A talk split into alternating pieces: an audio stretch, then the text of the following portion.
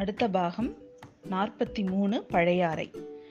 வந்தியத்தேவன் பல கஷ்டங்களுக்கு அந்த குதிரையில ஏறி போறான் இல்லையா, நம்ம சேந்தனமுதனோட துணையோட வந்துட்டு இருக்கிறான் அப்படின்னு பார்த்தோம். அவன் நிறைய அபாயங்கள்லாம் தாண்டி பழையாறை நகருக்கு வரணும். அவன் வர்றதுக்கு முன்னாடியே போய் நம்ம பழையாறை நகர் எப்படி இருக்குது அப்படின்னு சொல்லிட்டு நம்ம போய் பார்ப்போம் வாங்க. பழையாறை நகர் அரசலாற்று கரையில் இருக்குது. அரசலாரை பற்றி நம்ம ஏற்கனவே முன்னாடி இந்த குந்தவி தேவியை முதல்ல பார்க்கக்குள்ளேயே நம்ம அரசலாரை பற்றி சொல்லியிருப்பாரு நம்ம கல்கி. இருந்தாலும் திரும்பவும் ஒரு தடவை சொல்கிறேன். அதாவது நம்ம காவேரிக்கு இன்னொரு பேர் பொன்னி. அந்த பொன்னி நதி கடலுக்கு கலக்க போகிற இடத்துல பார்த்திங்கன்னா பல கையை விரித்து, அதாவது பல கிளையாறுகளாக பிரிஞ்சு போய் நம்ம கடல்கிட்ட கலக்குது. அதில் ஒரு கிளையாறு தான் இந்த அரசலாறு அப்படிங்கிறது. இந்த அரசலாறை கல்கி எப்படி சொல்லியிருக்காருன்னா, அரசலாறு அப்படிங்கிற ஒரு ஆறு இருக்கிறதே தெரியாதான். அதாவது காவேரிக்கு பக்கத்திலே கிளையாரா ஓடும் அது.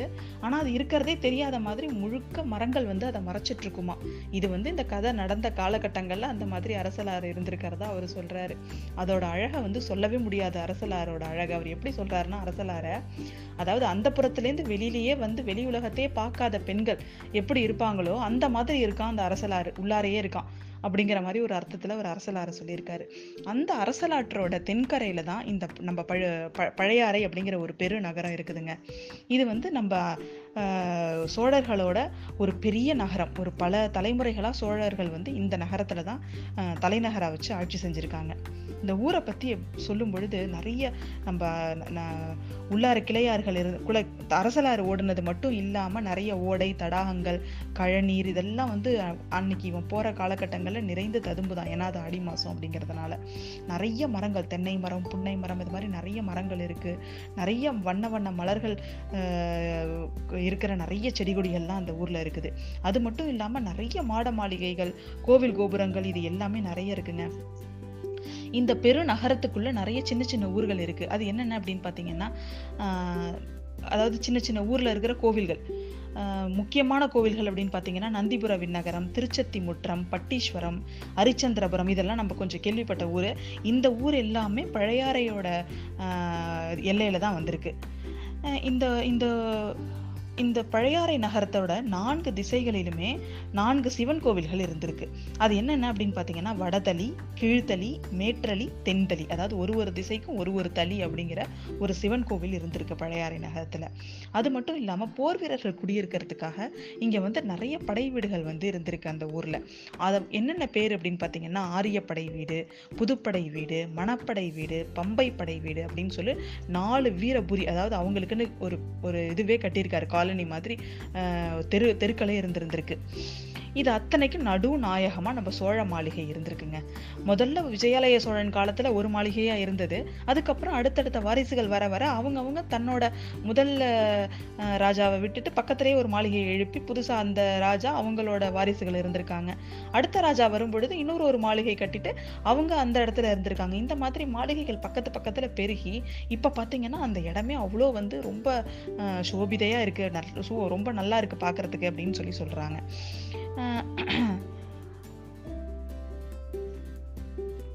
ஆனாலும் நம்ம இதை சுந்தர சோழர் இங்கே ஆட்சியில் இருக்கும் பொழுது நம்ம பார்க்க முடியலங்க. ஏன்னா இப்போ சுந்தர சோழர் இந்த இடத்துல ஆட்சியில் இல்லை, அவர் தஞ்சாவூருக்கு போயிட்டார். ஆனால் அவர் கடைசி காலம் வரைக்கும் இந்த இடத்துல தான் இருந்து ஆட்சி புரிஞ்சிருக்காரு.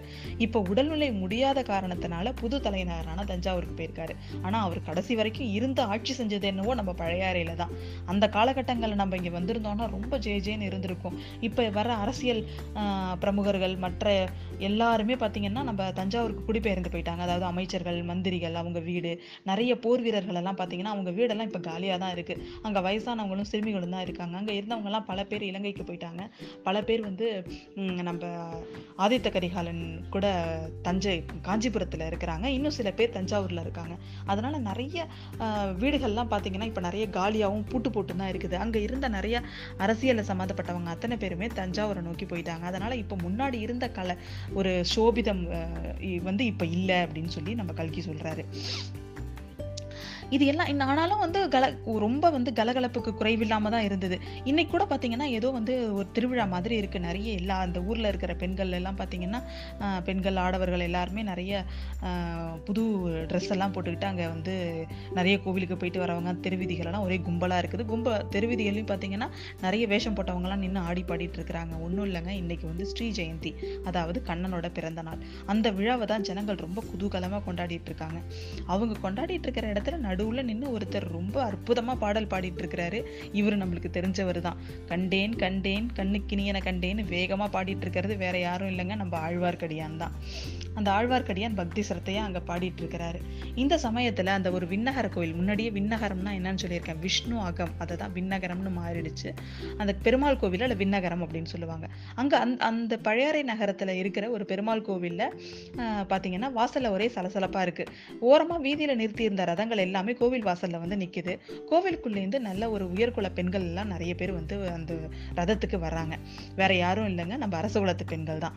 அதுல முதல்ல எல்லாருக்கும் நடுநாயகமா முதல்ல வந்துட்டு இருக்கிறது யாரு அப்படின்னு பாத்தீங்கன்னா, பெரிய பிராட்டி அப்படின்னு எல்லாராலையும் அழைக்கப்படுறது செம்பியன் மாதேவி.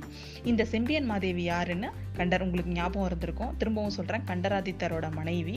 அது மட்டும் இல்லாம இவர் மழவராயரோட குலப்புதல்வி.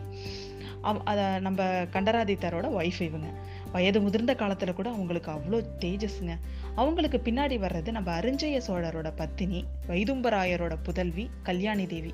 இவங்க இப்ப இருக்கிற நம்ம ராஜா சுந்தர சோழரோட அம்மா. அதாவது கண்டராதித்தரோட தம்பி தான் அரிஞ்சயர், அவரோட மனைவி இந்த கல்யாணி. அரிஞ்சயரோட பையன் தான் சுந்தர சோழர், சுந்தர சோழரோட அம்மா இந்த கல்யாணி தேவி. அவங்களும் வந்துட்டு இருக்கிறாங்க. இவங்க வைதும்பராயர் அவங்களோட அழகை பார்த்து மயங்கிதான் நம்ம அரிஞ்சயரே அவங்களை கல்யாணம் பண்ணிக்கிட்டாங்க. இப்ப கூட இந்த முதிய பிராயத்துல கூட அவ்வளோ கலங்க. அவங்க எவ்வளவு பிராயத்துல எப்படி இருந்திருப்பாங்களோ அதே. அதுக்கப்புறம் பாத்தீங்கன்னா பின்னாடி வந்து அவங்களை தொடர்ந்து நம்ம சுந்தர சோழரோட இன்னொரு ஒரு பத்தினி, அவங்க பேரு பராதகன் தேவி, சேர நாட்டு பொண்ணு. அவங்களும் வராங்க. ஒருத்தவங்க வந்து நம்ம சுந்தர சோழரோட தஞ்சாவூர்ல இருக்கிறாங்க, அவங்க வானமாதேவி. இன்னொரு ஒரு மனைவி வந்து பழையாறையில இருக்கிறாங்க. அவங்களுக்கு பின்னாடி நம்ம குந்தவி தேவி, வானதி தேவி, அப்புறம் நம்ம அரசலாற்றுங்கரையில பார்த்த எல்லா அரசகுல பெண்களுமே வந்துட்டு இருக்கிறாங்க. விஜயாலயன் காலத்திலேருந்தே நம்ம சோழ மன்னர்கள் வந்து சிவனையும் துர்க்கையும் தான் குலதெய்வமா வழிபட்டுட்டு வராங்க. ஆனாலும் கூட திருமால் கிட்டேயோ மற்ற சமயங்கள்கிட்டயோ இவங்க எந்த துவேஷமும் கிடையாது. அதனாலதான் இன்னைக்கு கண்ணன் பிறந்த நாள் அப்படிங்கிறத முன்னிட்டு இவங்க எல்லாருமே பெருமாள் கோவிலுக்கு வந்து போயிட்டு இருக்கிறாங்க. நம்ம சரியா நம்ம அரசகுல பெண்கள்லாம் வந்து ரதத்துல ஏறும் பொழுது பாத்தீங்கன்னா நம்ம ஆழ்வார்க்கடியான் அவங்க காதுல விழுணுன்றதுக்காகவே வேக வேகமா பாடுறான். நம்ம செம்பியன் மாதேவி இது ஆழ்வார்க்கடியான் குரல் மாதிரி இருக்கேன்னு திரும்பி பாக்குறாங்க. ஆழ்வார்க்கடியானை பார்த்தோன்னே ஒரு ஆளை விட்டு கூப்பிட்டு அனுப்புறாங்க. ஆழ்வார்க்கடியான, என்ன திருமலை, ரொம்ப நாளா உன்னை ஆளை காணுமே, எங்க போயிருந்த அப்படின்னு சொல்லி கேட்குறாங்க. ஆமா, நான் நிறைய ஸ்தல யாத்திரை எல்லாம் போயிருந்தேன் தேவி. நிறைய வந்து க்ஷேத்திரங்கள் எல்லாம் பார்த்தேன், பல இடங்கள்ல பார்த்தேன், பல விந்தைகளை பார்த்தும் கேட்டுட்டு வந்திருக்கேன் அப்படின்னு மறைபொருளோட பேசுறான் அவன். அரண்மனைக்கு வந்து நீ போயிட்டு வந்த யாத்திரையில கண்டும் கேட்ட வித்தைகளை எல்லாத்தையும் என்கிட்ட சொல்லிட்டு போ அப்படின்னு இவங்களும் இருபொருள் பட சொல்றாங்க. அவனும் வரேன், இன்னைக்கு மாலையே வந்துட்டு போ அப்படின்னு சொல்றாங்க. நான் இன்னைக்கு மாலையே உங்களை வந்து பாக்குறேன் அப்படின்னு சொல்றான். இன்னும் கொஞ்சம் தூரத்துல பாத்தீங்கன்னா குந்தவி தேவியும் அவங்க அரசகுமாரிகளும் இருக்கிறாங்க. அவங்க வேணும்னே குந்தவி தேவி ஆழ்வார்க்கடியானோட கவனத்தை ஈர்க்கணுங்கிறதுக்காக ஏதோ அங்க சுத்தி இருக்கிற பெண்கள்கிட்ட ஆழ்வார்க்கடியானை பார்த்து ஏதோ சொல்றாங்க. அவங்க எல்லாரும் வேகமா சிரிக்கிறாங்க. அந்த பொண்ணுங்கள்லாம் சிரிச்ச உடனே யார் நம்மள என்ன சிரிப்பு சத்தம் வருதுன்னு நம்ம ஆழ்வார்க்கடியான் அங்க பாக்குறான். குந்தவி தேவி கண்ணாலேயே ஏதோ ஜாட சொல்றாங்க. இவனும் தலையாட்டிட்டு போறான்.